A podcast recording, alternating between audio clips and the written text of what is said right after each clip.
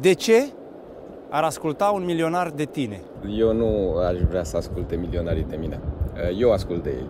În sensul că ce fac eu cu milionarii sau cu antreprenorii, cu patronii, cu managerii, directorii, este că îi ascult foarte atent și descoper exact în ceea ce spun ei, în ceea ce fac ei, la fel cum s-a întâmplat și mai devreme. Descoper acolo și doar zic așa, stop joc, uite oglinda. Uite-te în oglindă mai atent. Uite ce tocmai ai făcut. Chiar vrei să faci asta sau ai făcut-o din, din automatisme? Ce vrei să obții de la întâlnirea cu mine? A doua întrebare este cum ne vom da seama că vei obține ceea ce vrei să obții de la întâlnirea cu mine? Și a treia întrebare este ce concluzie ai de la răspunsurile tale la primele două întrebări? Omule, sunt într-o pădure unde e minus 5 grade, congelat efectiv și mă uit hipnotizat la ecran când văd apa turcoaz din spatele tău. Cum e acolo în rai, în Maldive? Salut, salut Ștefan. După situația cu pandemia, de când a început pandemia, am lucrat foarte mult de acasă, cât am fost în lockdown și așa mai departe. Și dându-mi seama că lucrez mult dintr-un loc și lucrez online, am zis, băi, de ce să nu mă duc eu să lucrez de unde îmi place temperatura și ce văd? Și am lucrat uh, o vreme din uh, Spania, de la malul mării, o vreme din sudul Franței, de la malul mării și după ce am venit acasă în București, am stat o lună acolo, am hotărât să plecăm în uh, Maldive. Și acum suntem într-o insulă în Maldive și apropo de ce ai spus tu cu Paradisul, suntem chiar o insulă vecină cu insula Paradis, așa se numește insula respectivă. Am stat o vreme acolo și acum ne-am mutat aici. Bine, Ovidiu, deci, dar în momentul ăsta mă întreb ce s-ar întâmpla dacă închid Zoom-ul, închid laptopul, îmi închid telefonul și plec în Maldive pentru 30 de zile. Când mă întorc înapoi, cred că scrii pe hotel și pe toate birourile de vânzare și de închiriat. Să știi că și eu am fost în situația pe care o descrii tu. Mulți ani am, uh, am lucrat acolo la uh, unde e focul, da? am băgat uh, lemne pe foc. Mulți ani, zeci de ani. Am descoperit următorul lucru, lucrând cu antreprenori, în primul rând, și văzând la mine că e extrem de important să definez foarte clar, să îmi fie mie foarte clar care e contribuția mea în afacerea aia. Ce anume îmi place mie să fac acolo și ce anume se așteaptă de la mine să fac acolo. Ce am descoperit în ultima vreme este că uh, în afară de niște momente în care chiar trebuie să fii lângă oameni sau împreună cu oamenii tăi, în multe alte momente nu contează unde te afli fizic mai ales dacă ai un business care este național sau un business care este global sau măcar regional.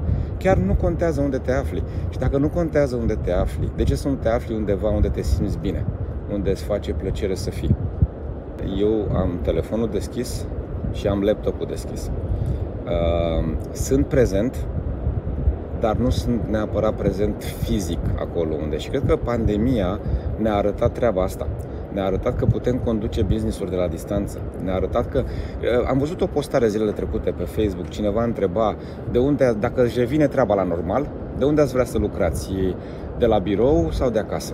Și era o persoană care spunea, păi nu pot eh, de acasă să fac masaj la client sau să-i fac eh, terapie fizică. Da? E, acele activități care trebuie făcute fizic într-un loc, trebuie făcute acolo, clar. Dar activitatea de coordonare, activitatea de organizare a activității, de management, nu este o activitate care necesită să fii fizic prezent undeva. Da? Și atunci, acea activitate, uite, tu ești, câte filiale ai tu în țară? Câte locuri în care se desfășoară În mod normal trebuie să fiu în 60 de locuri în același timp. Exact, exact. Deci n-ai cum să fii în 60 de locuri, da? Și atunci, dacă alegi să fii într-un loc de ce să nu alegi locul care îți face ție plăcere și care, în care te simți bine și să fii conectat cu oamenii tăi. E important să fii conectat cu oamenii tăi. Deci aici mie mi se pare cel puțin ciudat. Una e să fii lângă om, la firul ierbii, să stai lângă el, să vorbești cu el, să interacționezi cu el, să schimbi energiile. Și alta e să fii pe Zoom. Și da și nu. Ai dreptate într-un fel, da, îl convingi mai bine, dar managementul nu este o chestiune de convingere. Nu trebuie să-i convingem pe oameni. Oamenii trebuie să ne urmeze sau să urmeze o viziune comună. Nu ne urmează pe noi, nu mă urmează pe mine ca om, ci urmează ceva ce și eu la rândul meu mă îndrept spre, o viziune, spre un orizont. Da? Și atunci, ai zis foarte bine mai devreme, te invidiez într-un mod bun. Există invidia aia care ne macină și există acea admirație. Da? admirație se numește ea, sau băi, îl văd pe ăla, mă inspiră și pe mine fac și eu ceva în direcția aia, da? E, e important să ne dăm seama de următorul lucru.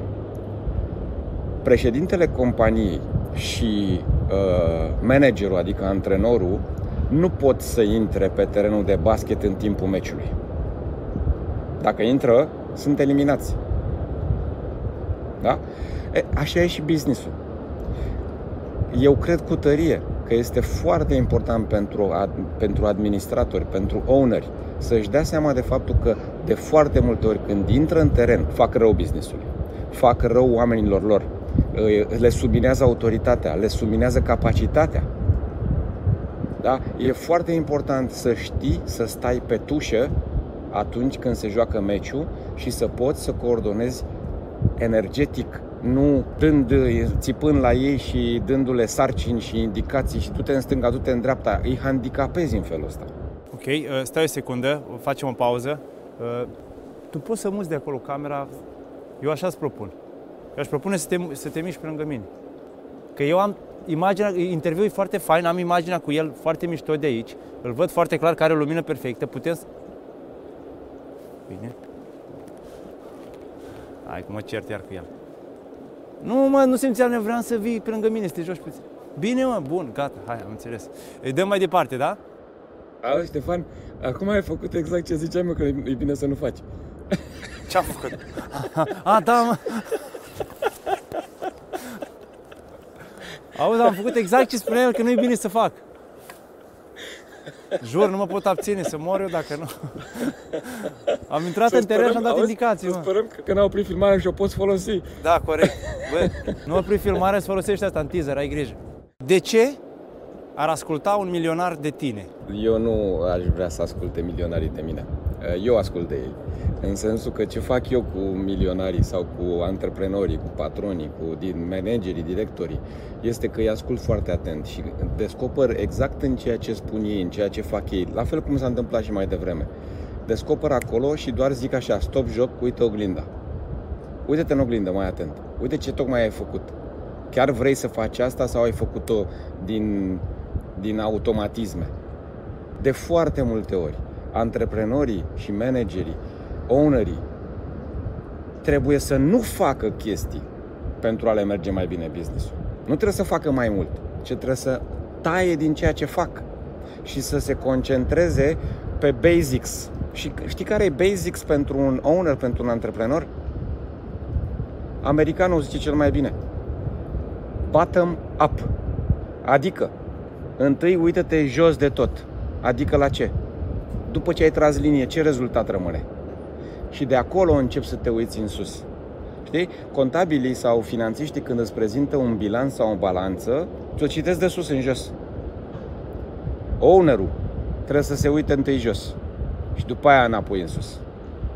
Da? Deci noi trebuie să, să ne obișnuim să facem mai puțin și să facem ce trebuie. Ce, nu, nu ce trebuie, ce e important pentru afacere. Și ce e important pentru afacere? Păi, în primul rând, ai făcut afacere ca să faci profit. Uite-te dacă faci sau nu profit. Dacă nu faci profit, vezi unde trebuie să intervii. La venituri, la cheltuieli, la care categorii de cheltuieli. Asta e treaba antreprenorului. Mulți antreprenori îmi răspund uh, pe treaba contabilului. Nu! Contabilul știi ce vrea să facă? Să aibă balanța balansată.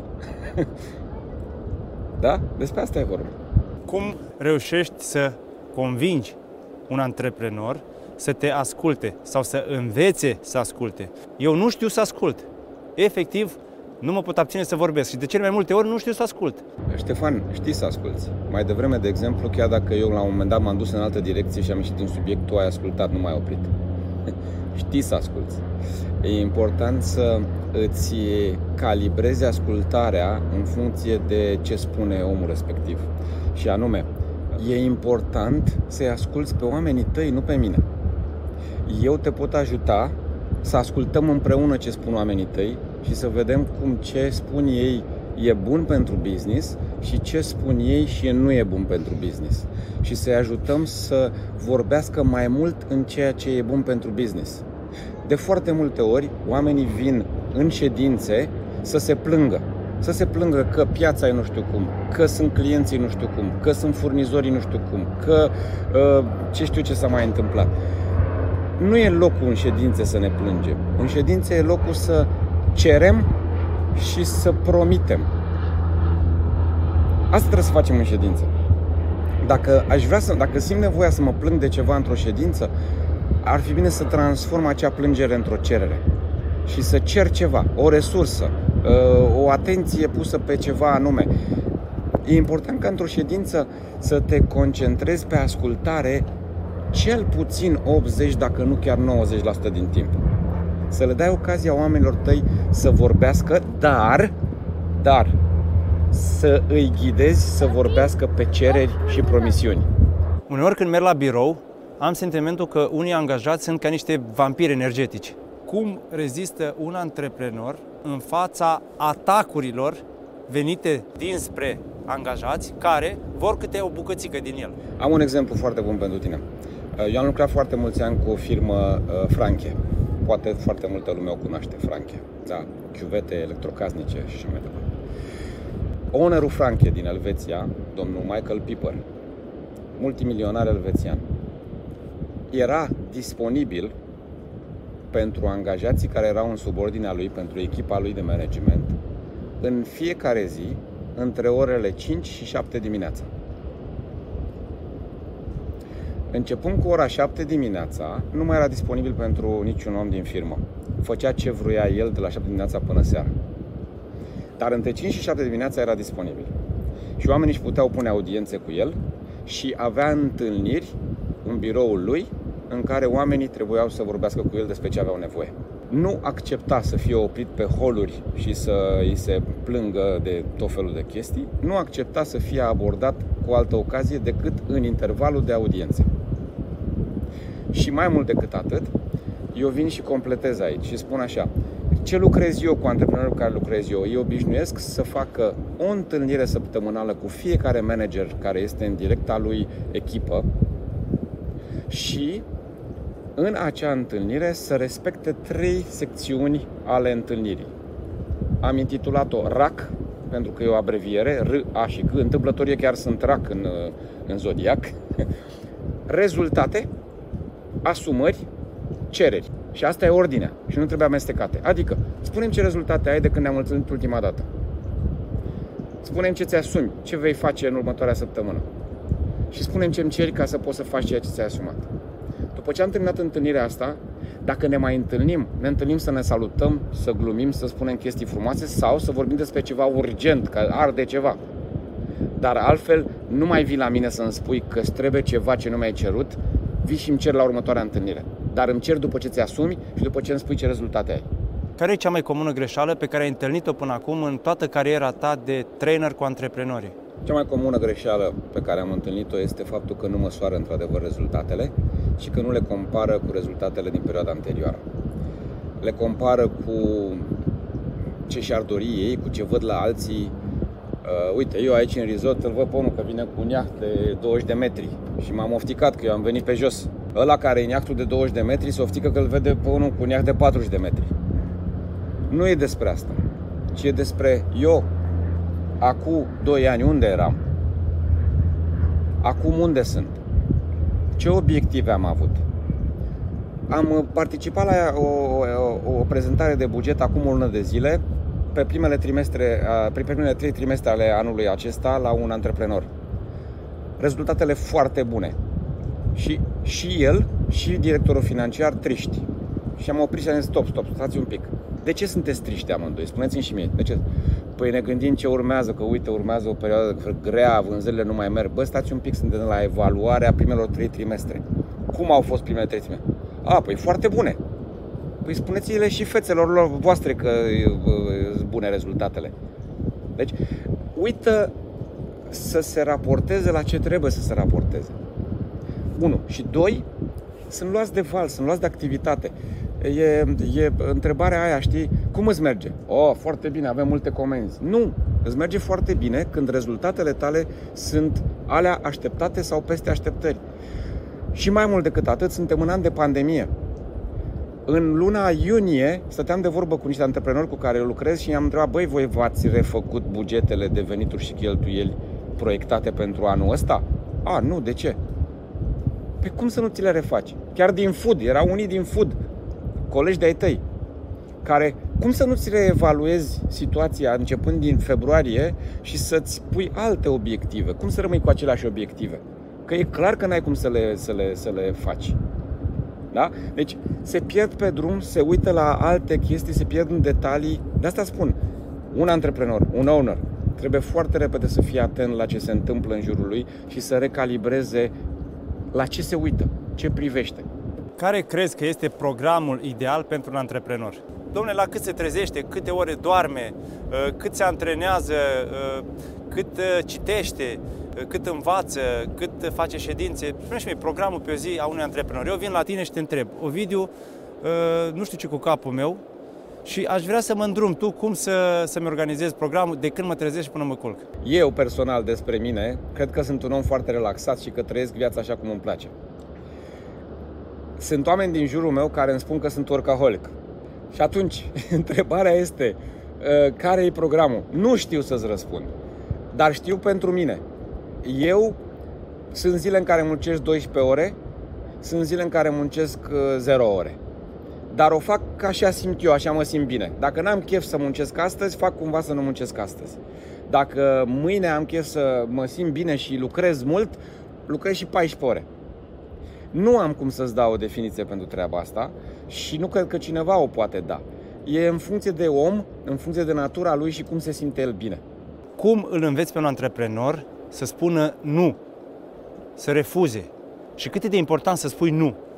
Antreprenorii știu să spună nu. Fiind, antreprenorii, majoritatea lor, spun nu vieții personale pentru viața de antreprenor. Antreprenorii spun nu copiilor lor foarte des. Antreprenorii știu să spună nu. Ce trebuie să îi ajutăm pe antreprenori și pot să facă asta, este să vadă unde e important să spună nu, așa cum spun nu în anumite locuri în care își dau seama prea târziu că era important să spună da.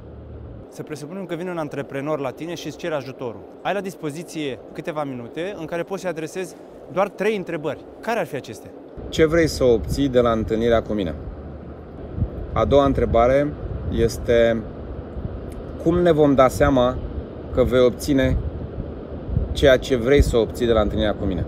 Și a treia întrebare este ce concluzie ai de la răspunsurile tale la primele două întrebări? Care e cel mai important lucru într-o negociere?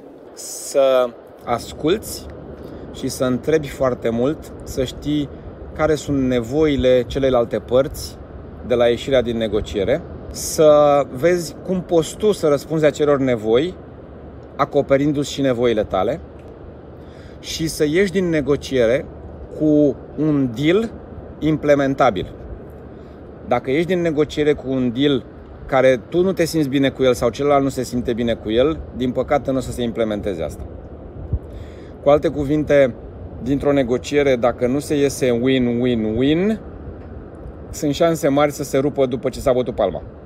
De ce se tem antreprenorii să se asocieze cu alți antreprenori? De unde există teama asta pentru asociere și tu ce recomanzi? Eu recomand ca asocierile între oameni să fie foarte bine clarificate cu ce vin eu în asociere, cu câți bani vin și cu ce abilități vin și ce voi face. De câte ori m-am băgat într-o asociere în care n-am clarificat asta, a ieșit prost. Pentru toată lumea. Uh, oamenilor le e greu să intre în asocieri, din păcate, pentru că nu reușesc să definească foarte bine valoarea pe care o aduc ei. Și sfatul meu ăsta e, asociați-vă, dar să fie clar cine ce aduce în asociere. Cum poate să delege un antreprenor competențe în arii foarte importante unei persoane din subordine în care nu are încredere totală? În primul rând, te rog, atunci când mai angajezi oameni, să angajezi oameni care sunt mai buni pe specializarea lor decât ești tu. Este obligatoriu. Un antreprenor nu este specialist. Un antreprenor este generalist. Și atunci, dacă tu pe ce ți Dacă ții un finanțist, ia un finanțist care se pricepe la finanțe mai bine decât tine. Dacă ții un șef de producție, ia un șef de producție care se pricepe la producție mai bine decât tine. Și atunci, nu mai faceți confuzie, să nu mai facem confuzie, că și eu am făcut confuzia asta foarte mult, între delegare și abandonare. Să delegi nu înseamnă să abandonezi.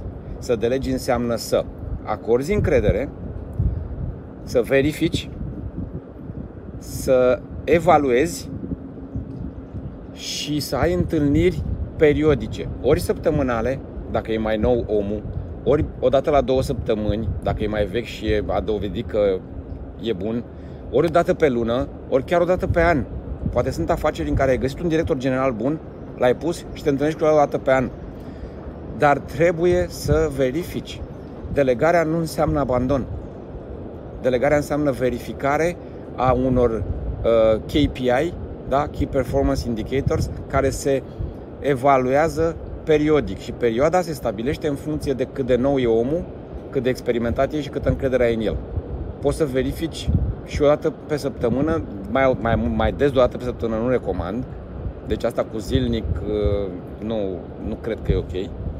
Da? Și să ai acei indicatori, 3, 4, 5, 7, dar nu mai mulți. Când se transformă un SRL într-o corporație? Sau mai bine zis, când constată antreprenorul că a trecut de la nivelul de SRL la nivel de corporate? În primul rând trebuie să aibă o organigramă care, organigramă cum e pe hârtie, așa e și în realitate. Da? Nu ai una pe hârtie și alta se produce. 2. Trebuie să fie foarte clar că el ori este director general și atunci este director general, nu este și director de vânzări și director de producție. Ori este doar owner și are pe cineva director general. Dacă este doar owner, nu are ce căuta în execuție și nu are ce căuta să intre în echipa de management și să se întâlnească cu cineva mai des de o lună sau de trei luni din firmă. Dacă e director general, e important să fie director general atunci când se întâlnește cu echipa lui. Și spun asta de ce? Dacă eu sunt foarte bun în vânzări, asta a fost situația mea, eram bun în vânzări, eram și directorul de vânzări și directorul general al echipei mele de management. În ședința de management, când eu eram directorul de vânzări, cine crezi că era director general? Nimeni. Firma era fără director general. Și atunci ceilalți colegi se raportau la mine ca ce? Ca director general, ca director de vânzări sau ca patron? Era o confuzie. Și această confuzie este de SRL, cum îi spui tu. Corporația știe foarte clar. Fiecare își cunoaște locul, fiecare știe când să intervine și ce să facă, fiecare om își trăiește fișa postului și uh, își trăiește locul din organigram. Când își dă seama un antreprenor că este bogat? Uh, îți dai seama că ești bogat în funcție de niște standarde pe care tu ți le dorești, în momentul în care îți poți permite să trăiești la nivelul de trai pe care ți-l dorești tu. Bogăția este o chestiune care nu are, adică sunt oameni bogați care nu au foarte mulți bani. Uh, sunt oameni foarte, cu foarte mulți bani care trăiesc ca niște săraci. Scuzăm că spun expresia asta, dar chiar așa cred. Bogăția nu cred că ține de dimensiunea averii, ci ține de felul în care străiești viața și felul în care reușești să uh, te uiți la toate elementele vieții, să ai o viață împlinită din punct de vedere atât sufletesc cât și familial, cât și uh, profesional, uh, hobby-uri, tot, tot ansamblul ăsta, da? Ce îi spune unei persoane de 55-60 de ani care crede că nu are nicio abilitate de antreprenor? Să caute pe Google câte business-uri de multe miliarde de dolari au fost începute de antreprenori la vârsta de 50 ceva de ani. Să caute. Cred că sunt mai mult de 20% din businessurile din Forbes 300 uh, sau ceva mondial care antreprenorii care le-au început aveau mai mult de 50 de ani. De când ai început să faci business, ce ai sacrificat cel mai mult? Unu, e fizicul meu. Fizicul meu a fost cel mai mare sacrificiu pe care l-am făcut, din păcate. Am mâncat total aiurea, am uh, dormit total aiurea și am uh, băut în anumite situații total aiurea. Al doilea sacrificiu a fost uh, viața de familie, da? târziu mi-am dat seama că am sacrificat asta. 3. Am făcut o posibil să fiu cât mai mult cu copiii mei. Eu am patru copii, cum spuneam. Uh, dar sunt sigur că puteam mai mult. Cum ar putea un tânăr antreprenor la început de drum, care nu are după ce bea apă, care nu are bani să-și plătească facturile, să nu sacrifice nimic? Pentru că mi se pare aproape imposibil să nu sacrifici nimic și să evoluezi ca antreprenor și să ajungi multimilionar în euro. Nu cred că e posibil practic. Sunt cu siguranță sacrificii pe care le facem. Întrebarea este dacă le facem conștient sau inconștient. Eu în continuare fac sacrificii. Dar am devenit mai conștient de sacrificiile pe care le fac. Uh, în continuare fac sacrificii inconștient. Și trebuie să mă întâlnesc mai des cu coachul meu. da? Deci nu cred că există om care să zică, da mă, eu n-am făcut niciun sacrificiu, dar am viața ideală și trăiesc așa cum am vrut întotdeauna. Evoluăm tot timpul și vedem azi mai bine ceva ce acum un an, 2, 3, 5, 7 am fi făcut diferit. Ce îi spune unui tânăr de 19 ani care te întreabă cum ajung la succes? E recomandat să urmeze facultatea sau nu? Îți voi spune ceva ce mi-a spus tata.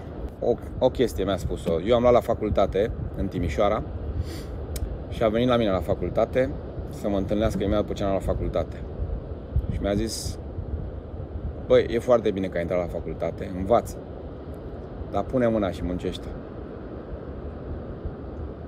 Muncește ceva.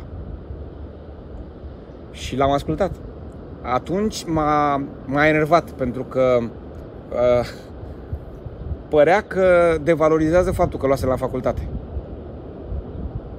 Dar, de fapt, fără să vreau, l-am ascultat și am început să lucrez din anul întâi de facultate. M-am făcut agent imobiliar, agent publicitar, am uh, făcut sampling-uri cu capi, cu Coca-Cola, cu nebunii. Am făcut tot felul de joburi. Până când în anul 3 de facultate am deschis business și am avut patul, uh, uh, sub patul de la cămin aveam depozitul de feronerie. Și un an de zile am mers cu mașină fără marșalier și cu depozit sub, sub patul de la, de la cămin. Deci la muncă. La muncă.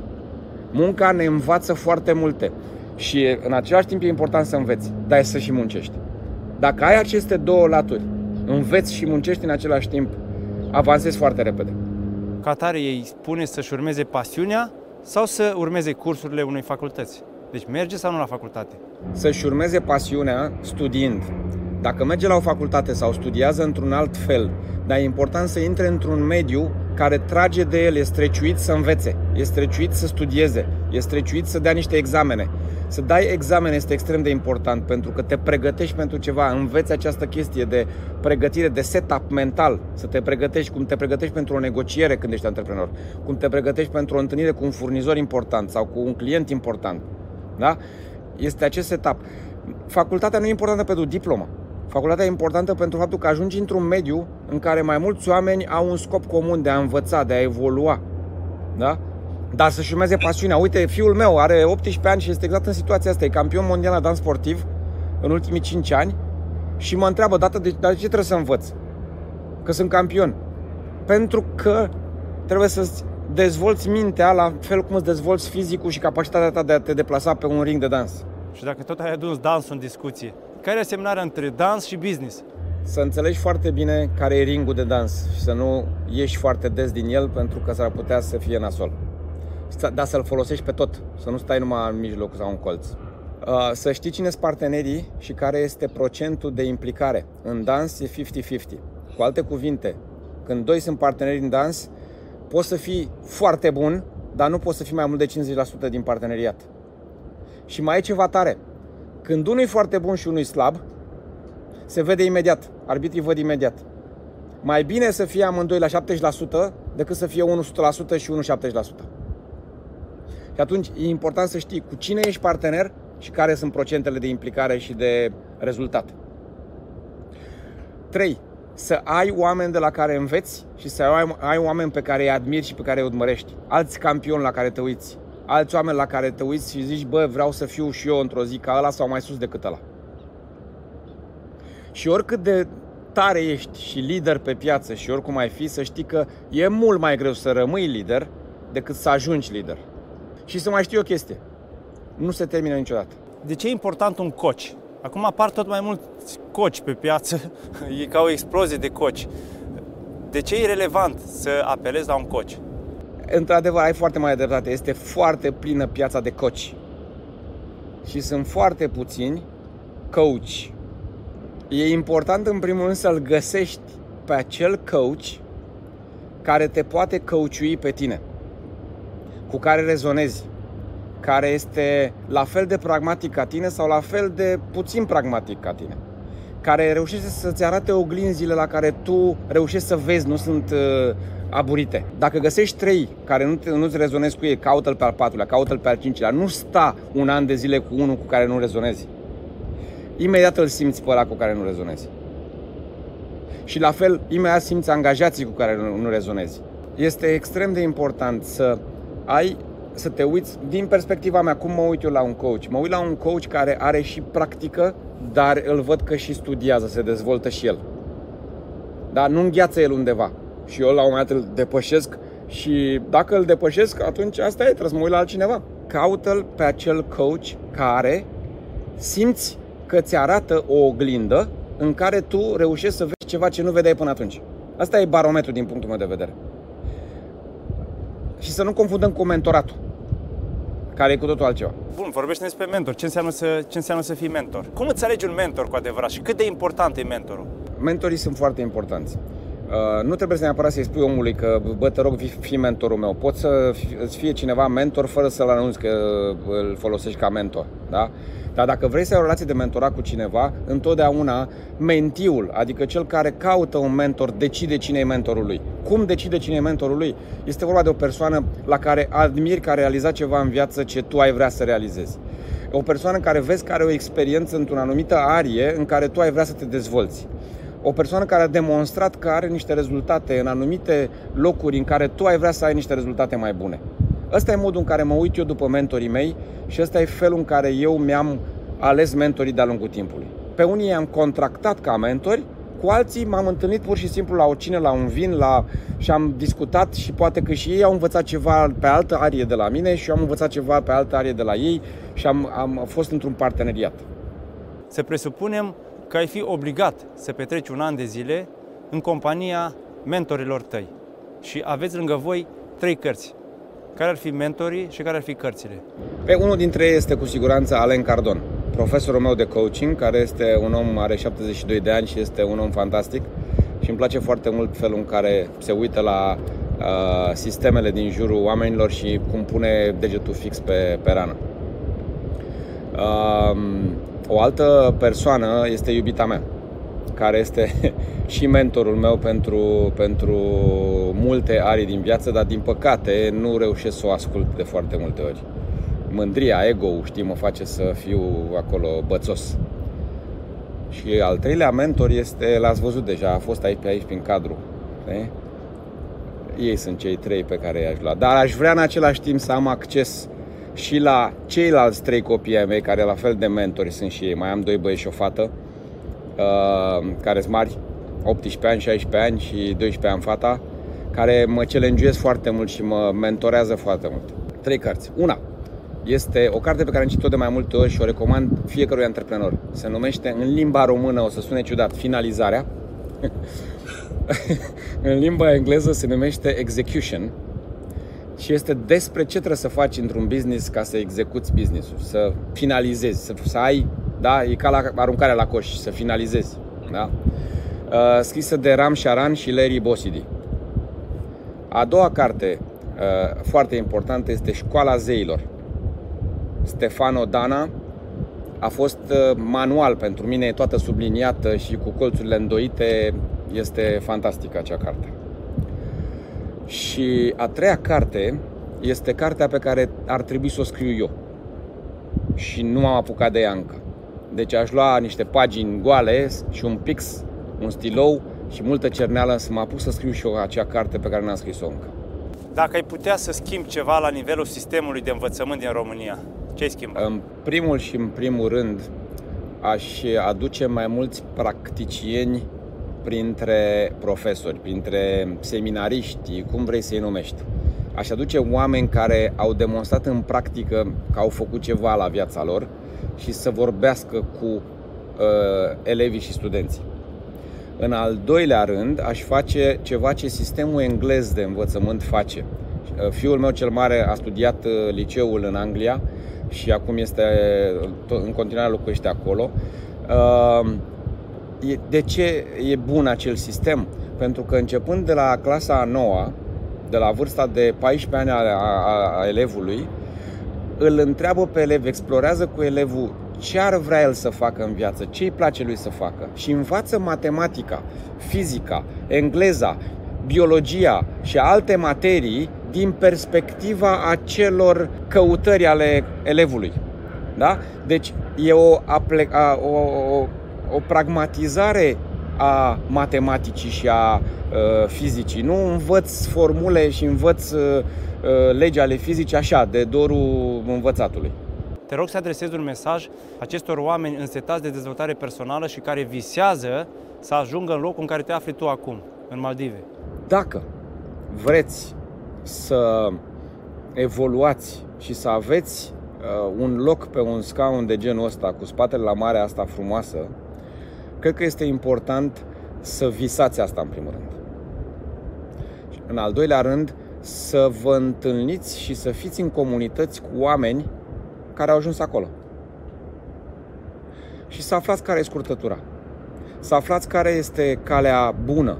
Să aflați cum se poate merge acolo de la oameni care au fost acolo.